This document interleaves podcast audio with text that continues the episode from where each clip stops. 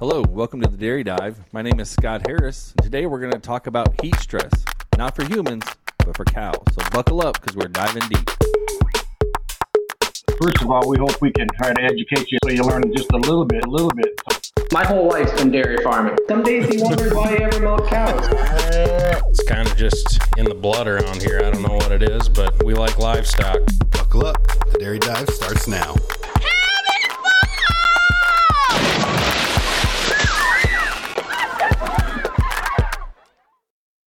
We are back with another episode. Scott, today we have Daniela Roland from the Penn State Extension Office in to talk about heat stress. What do you think? I think this was a really good podcast. Do you know what my favorite part of talking with Daniela Roland was? And, and I don't even know if we were recording for this part of it. But she told us that she loves the intro for this podcast, and specifically, she loves the Sandlot reference that's in the intro to this podcast. Yeah, that probably did move her up to the top of the list of She's our the favorite best guest we've ever guests. had. Yep. Yep. Outside of maybe some of the people we met, they haven't been guests, but people we've met who said they actually listen to this show. Yeah. Yeah, congratulations to you guys. You're our favorites. Yeah. Um, no, I was I was very pleased when she when she immediately caught the Sandlot reference in our intro that I don't think a lot of people necessarily catch. And so, um, how much how good's the Sandlot? Oh my gosh, that is just one of my favorite movies. Probably. So my my best friend, uh, I won't say her name on the podcast. That's that's like her favorite sh- movie of all time. You're killing me, Smalls. You're killing me, Smalls. How can I have some more if I haven't had any yet? When the kid doesn't know Babe Ruth? You know, he's like Babe Ruth, the Bambino, the Sultan of SWAT. that's that's a, a an all time class. So, what's your favorite sports movie?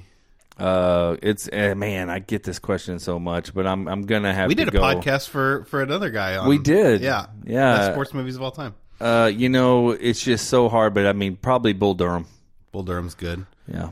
Field of Dreams is classic. Bull Durham. I mean, top five are probably going to be Bull Durham, Field of Dreams, um, the uh, Remember the Titans. It's a great movie. Remember the Titans is a tremendous movie. I love Major League, Oh yeah, and I even love Major League Two. Major League Two. That's when it fell apart. After that, After Major League Two, there was no more. But Major League Two, I would say, is just, just about it as good up. as one. It holds up for sure.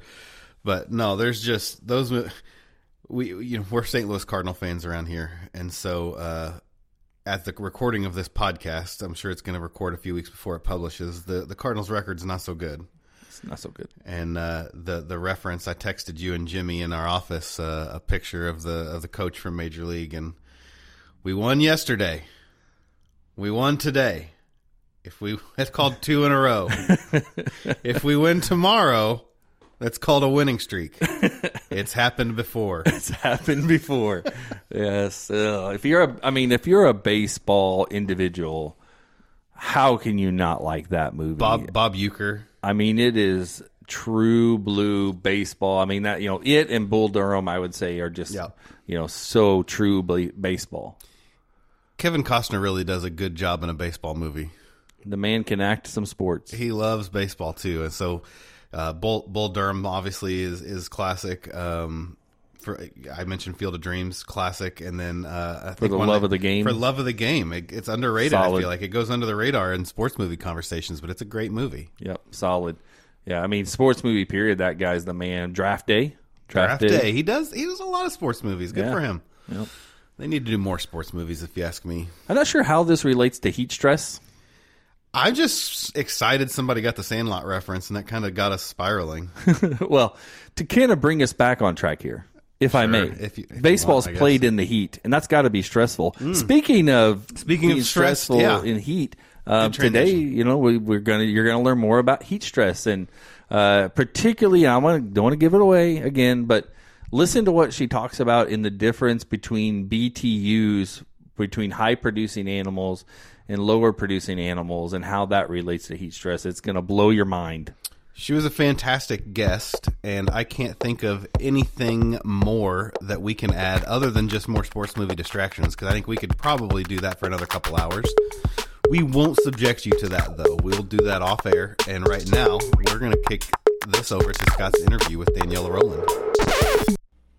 So we're actually going to bring in our guest, Daniela Roland, uh, Franklin County dairy educator with Penn State University. Daniela, welcome to the podcast. Thanks for taking the time to join us and uh, appreciate you coming on board. Great. Thanks for having me here today. Absolutely. So I kind of said who you were, but give us a little more detail. You know, you're at Penn State, but uh, what, what kind of what do you do there? How maybe how long you've been there? Just a little bit more about you and kind of the the background of what you do. Sure. Well, like you said, I'm Daniela Roland, and I am the dairy educator in Franklin County with Penn State Extension, um, located in the south central part of the state. Um, I haven't been with Extension too long, uh, been there about six months, but I've been working in the dairy industry a little over 20 years now. Uh, worked on the lobbying side and regulatory side, uh, worked for a dairy cooperative for quite a few years. And then my husband and I used to also be uh, dairy farmers. We operated our own dairy farm and farmed full time for five years. So, um, in my role with Extension, I really do like working with farmers, getting out to their farms, helping them troubleshoot problems from anything from milk quality to um, ventilation questions within their, their operation. So it's a, been a great job so far. So you've got to be on both sides of the coin. You've been the, the operator and and kind of the the expert coming in to maybe help an operation as well. I have, yes, yes. So I, Yeah, I try to put my farmer helpful. hat when I'm working on when I'm working with the farmers. Yes. Yeah, absolutely. That that's great. So what we're talking about today is is uh, kind of derived from an article um, that I had found, I believe, was in Progressive Dairyman um, that you had you had uh, written, and it talks about maintaining milk production as temperatures rise. And uh, I think it is something that I mean I don't know. I don't want to speak for other for for the average dairyman, but I think it's something that could get lost very easily as far as the effects of this. And so your article kind of starts off by talking about the heat that's generated by a dairy cow while producing milk. So talk to us about those differences between what we can expect from a high producing cow versus a low producing cow in relation to this heat that's created. Sure. Uh, Well, uh, a cow is most comfortable, and or her thermal neutral zone is between 40 and 70 degrees Fahrenheit. Um, so as temperatures do spike up, uh, cows will quickly become heat stressed. So, um, and as we know, cows have their rumen, and that produces a lot of heat. Um, so to put that in perspective, for a high-producing cow, uh, a cow that's giving about 120 pounds of milk can generate about 6,300 British thermal units or BT unit, BTUs of uh, heat in an hour. Now compare that to a lower producing cow, maybe a Jersey or just a lower producing animal who's giving only about 40 pounds of milk. She's going to only generate about 3,300 BTUs of heat in an hour. So that's a big difference, and it's a um, good thing to note if for farms that do have those higher producing animals to really make sure they have good heat abatement practices in place um, because those animals will quickly become heat stressed. Um, So is that- one, Oh, sorry, go sorry. ahead, Daniel. Go ahead. one other thing just to put it in perspective because I didn't really, you know, know comparing humans to animals.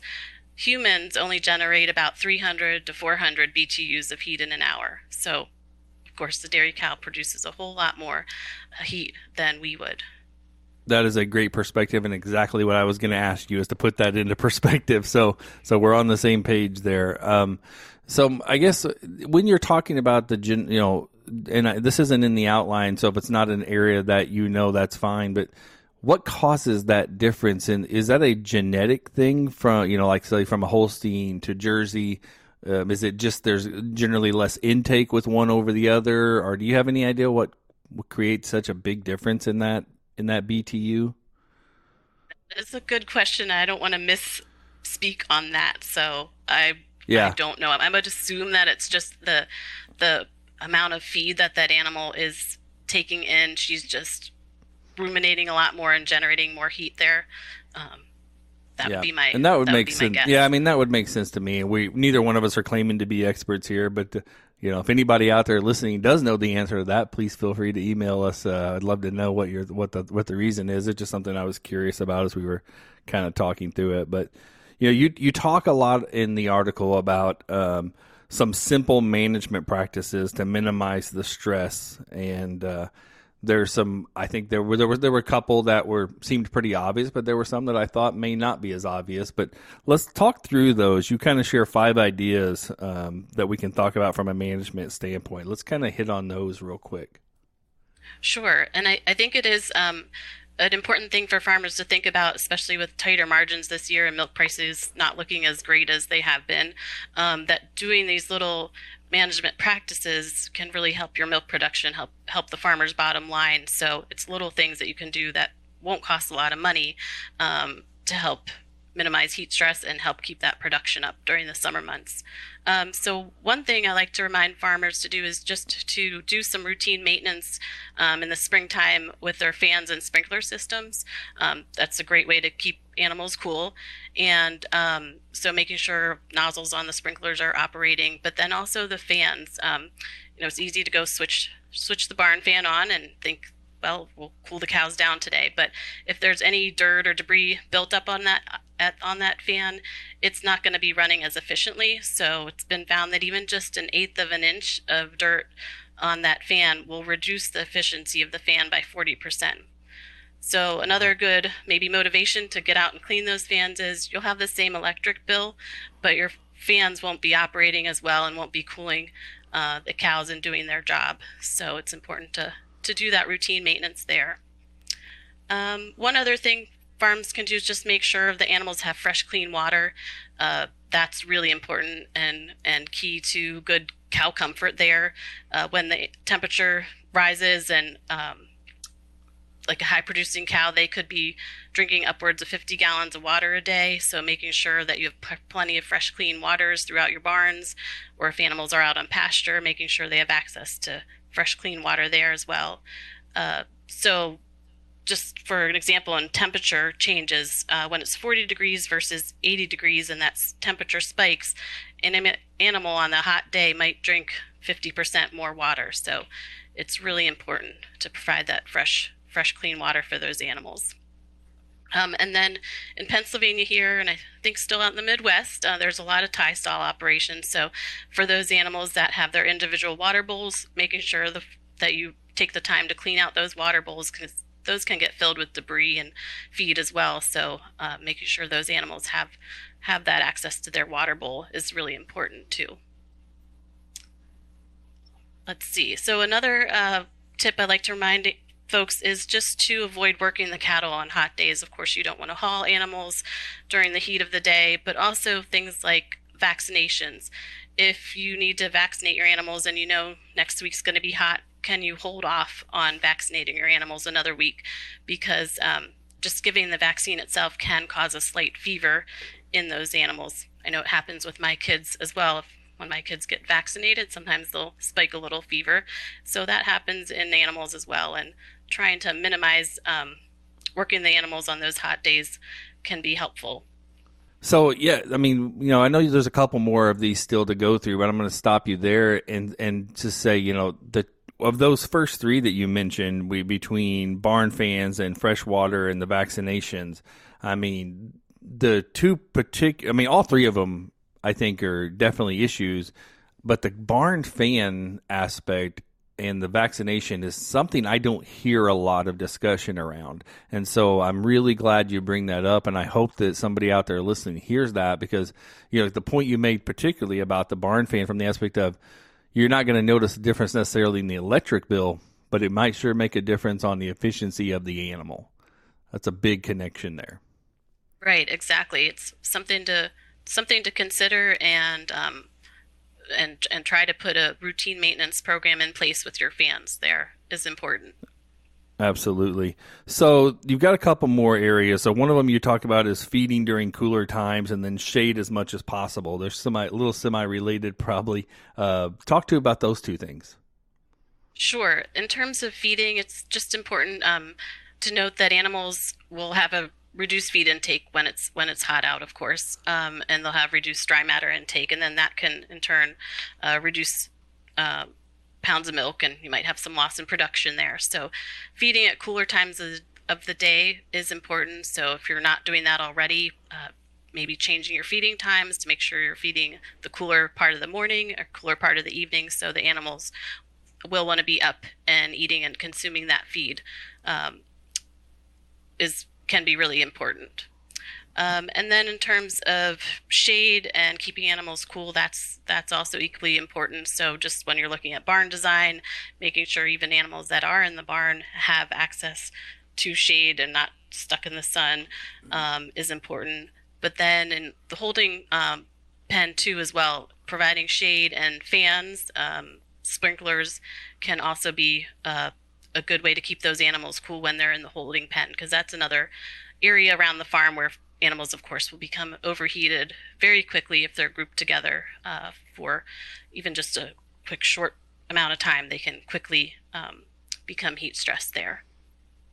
Yeah, that makes a lot of sense. I mean, it would be, you know, we want to make sure that we're putting, we're doing, you know, all these things to me seem like, you know, not there's not one thing that necessarily is huge per se versus it's if you don't do these things well, and I use this phrase a lot, and I've probably used it on this podcast before, but it's if you don't do these things, it's a death by a thousand cuts, right? It's all these little things that really start to add up, and before you know it, you're costing yourself and your farm and your operation a lot of money and a lot of time, and so it's important to look at these things and value them and understand them.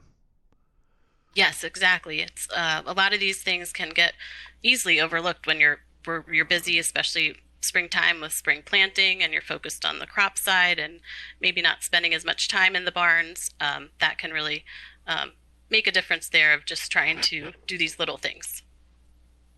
Yeah, that's so. Let's say we we're struggling with this. What are some signs um, that we can look at?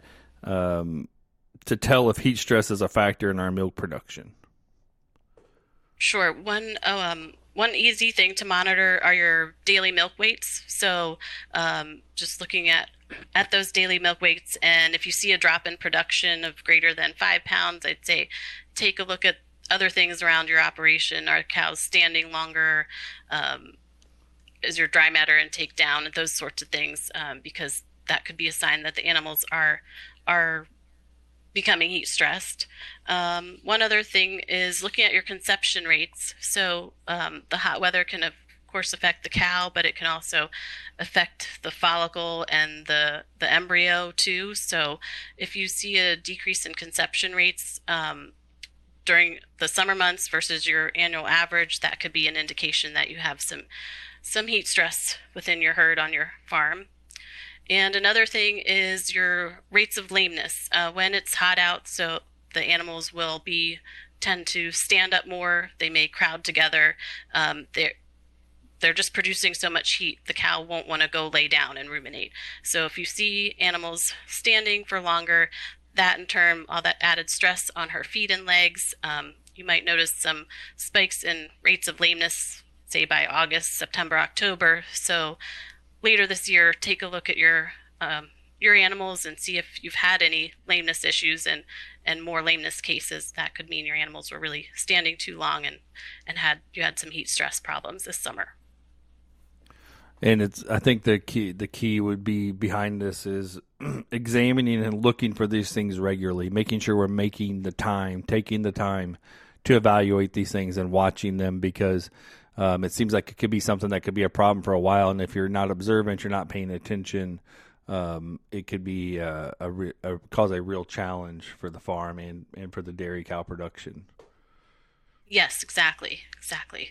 So I'm not an ag engineer, but I worked with a fellow um, dairy educator who is our ag engineer in our team recently to go out to a farm and help a farm that's looking at uh, changing their um, their fans and their within their barn because they noticed last year a lot of the animals were standing, so they had that spike in lameness, um, and they're trying to get ahead of it for these summer months. So, um, just trying to be ahead of things, or um, and taking a look at your all these management records um, over the summer and seeing what you can do for next year if you need to make any changes can be important.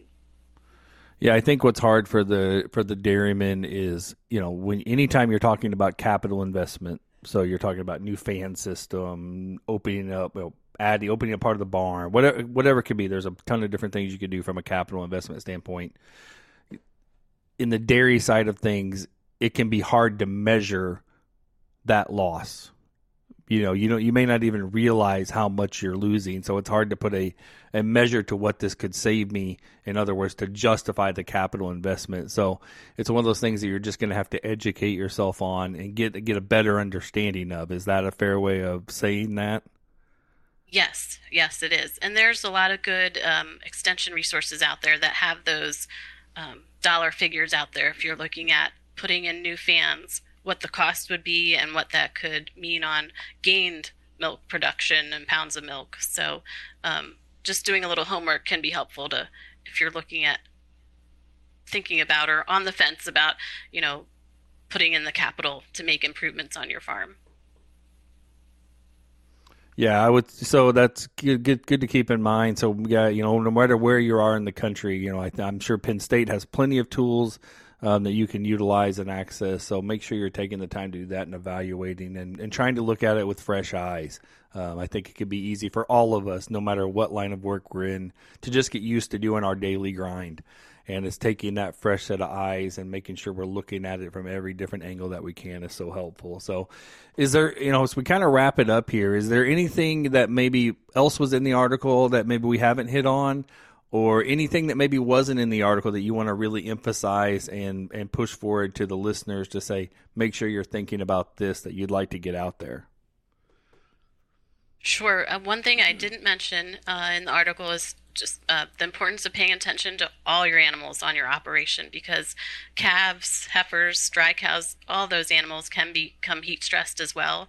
Uh, so it is really important to make sure people think, you know, the newborn calf, of course, we know she doesn't like the cold weather, and that really can negatively affect the calf. But on the flip side, hot days can also affect those calves. So making sure you have good ventilation and provide fresh, clean water for those calves is important.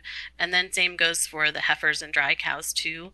Um, uh, here in Pennsylvania, a lot of our heifers and dry cows on the farms do have access to pasture, so making sure there's shade, um, clean water, and if they do go into the barns, having good ventilation is important. So, um, just reminding folks to uh, look at and provide heat abatement for all all classes of animals on their farm is important. Yeah, it's easy for us to focus on the ones that we think of are, are directly making us the money versus realizing some of the challenges that could be happening in early stage um, or before they become lactating um, can have a drastic effect on their ability to have milk production during that time as well. Yes, exactly. It's yeah. There's been some research that has shown that uh, that dry cows really are affected by heat stress, and then that in turn can affect them at freshening and cause you know different host of problems like mastitis or retained placentas. But then the heat stress on the uh, growing fetus as well, um, it's been sh- shown that that can um, have an impact as well. So if a dry cow freshens too early, she'll have a have a calf that has a lower birth weight, and that can in turn result in some problems for that newborn calf as well. So, just as a whole um, problem for that dry cow and that growing growing replacement heifer for for the um, when it comes to heat stress. That makes complete sense. Well, thank you, Daniela, for taking the time to uh, to come on the podcast and is there a, an email or that that you can give if anybody would like to have some follow up discussion uh, with you that they they're allowed to reach out to you and ask some questions? Sure, I can give you my email, and then I we also have um, a Penn State Extension website. People can just look up my name there if uh, that's easier. My contact information is on the Penn State Extension website, and then my email is djr six one five eight at psu.edu. Perfect.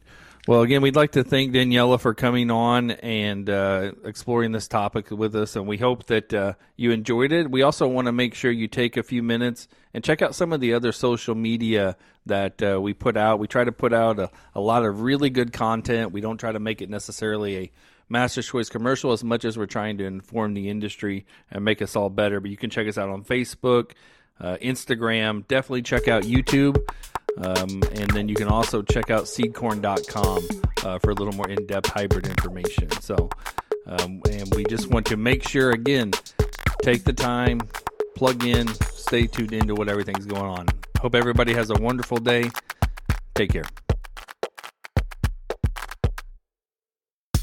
Well, that's it for today's episode of the Dairy Dive. We hope you enjoyed the new format, and if you did, we would so appreciate it if you would leave us a review. A good one, we hope. Uh, but those reviews help us increase our visibility and uh, reach more people in the dairy community. So thanks so much for listening, and uh, we'll see you next time.